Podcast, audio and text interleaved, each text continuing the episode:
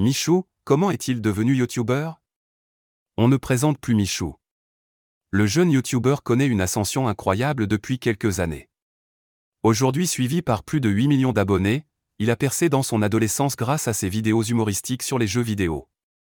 Celui qui est originaire des Hauts-de-France est revenu sur ses débuts dans l'émission Clic sur Canal+, le 28 novembre 2022. Comment lui est venue l'envie de faire du contenu sur Internet? Au début, je jouais un peu au youtubeur. Je posais mon téléphone, je faisais mes vidéos, j'imitais un peu les youtubeurs. Dévoile-t-il à Mouloud Achour? Michou a pris confiance en lui et a trouvé de la motivation grâce à sa famille et notamment ses frères et sœurs qui l'ont toujours soutenu, à 100%. Mon grand frère m'a montré comment faire du montage, et j'ai commencé à vraiment me mettre dedans. Je n'avais même pas 100 abonnés, c'était un peu un jeu.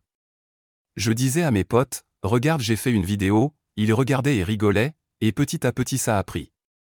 Révèle Miguel de son vrai nom. Michou traqué dans Celebrity 1 Tête 2.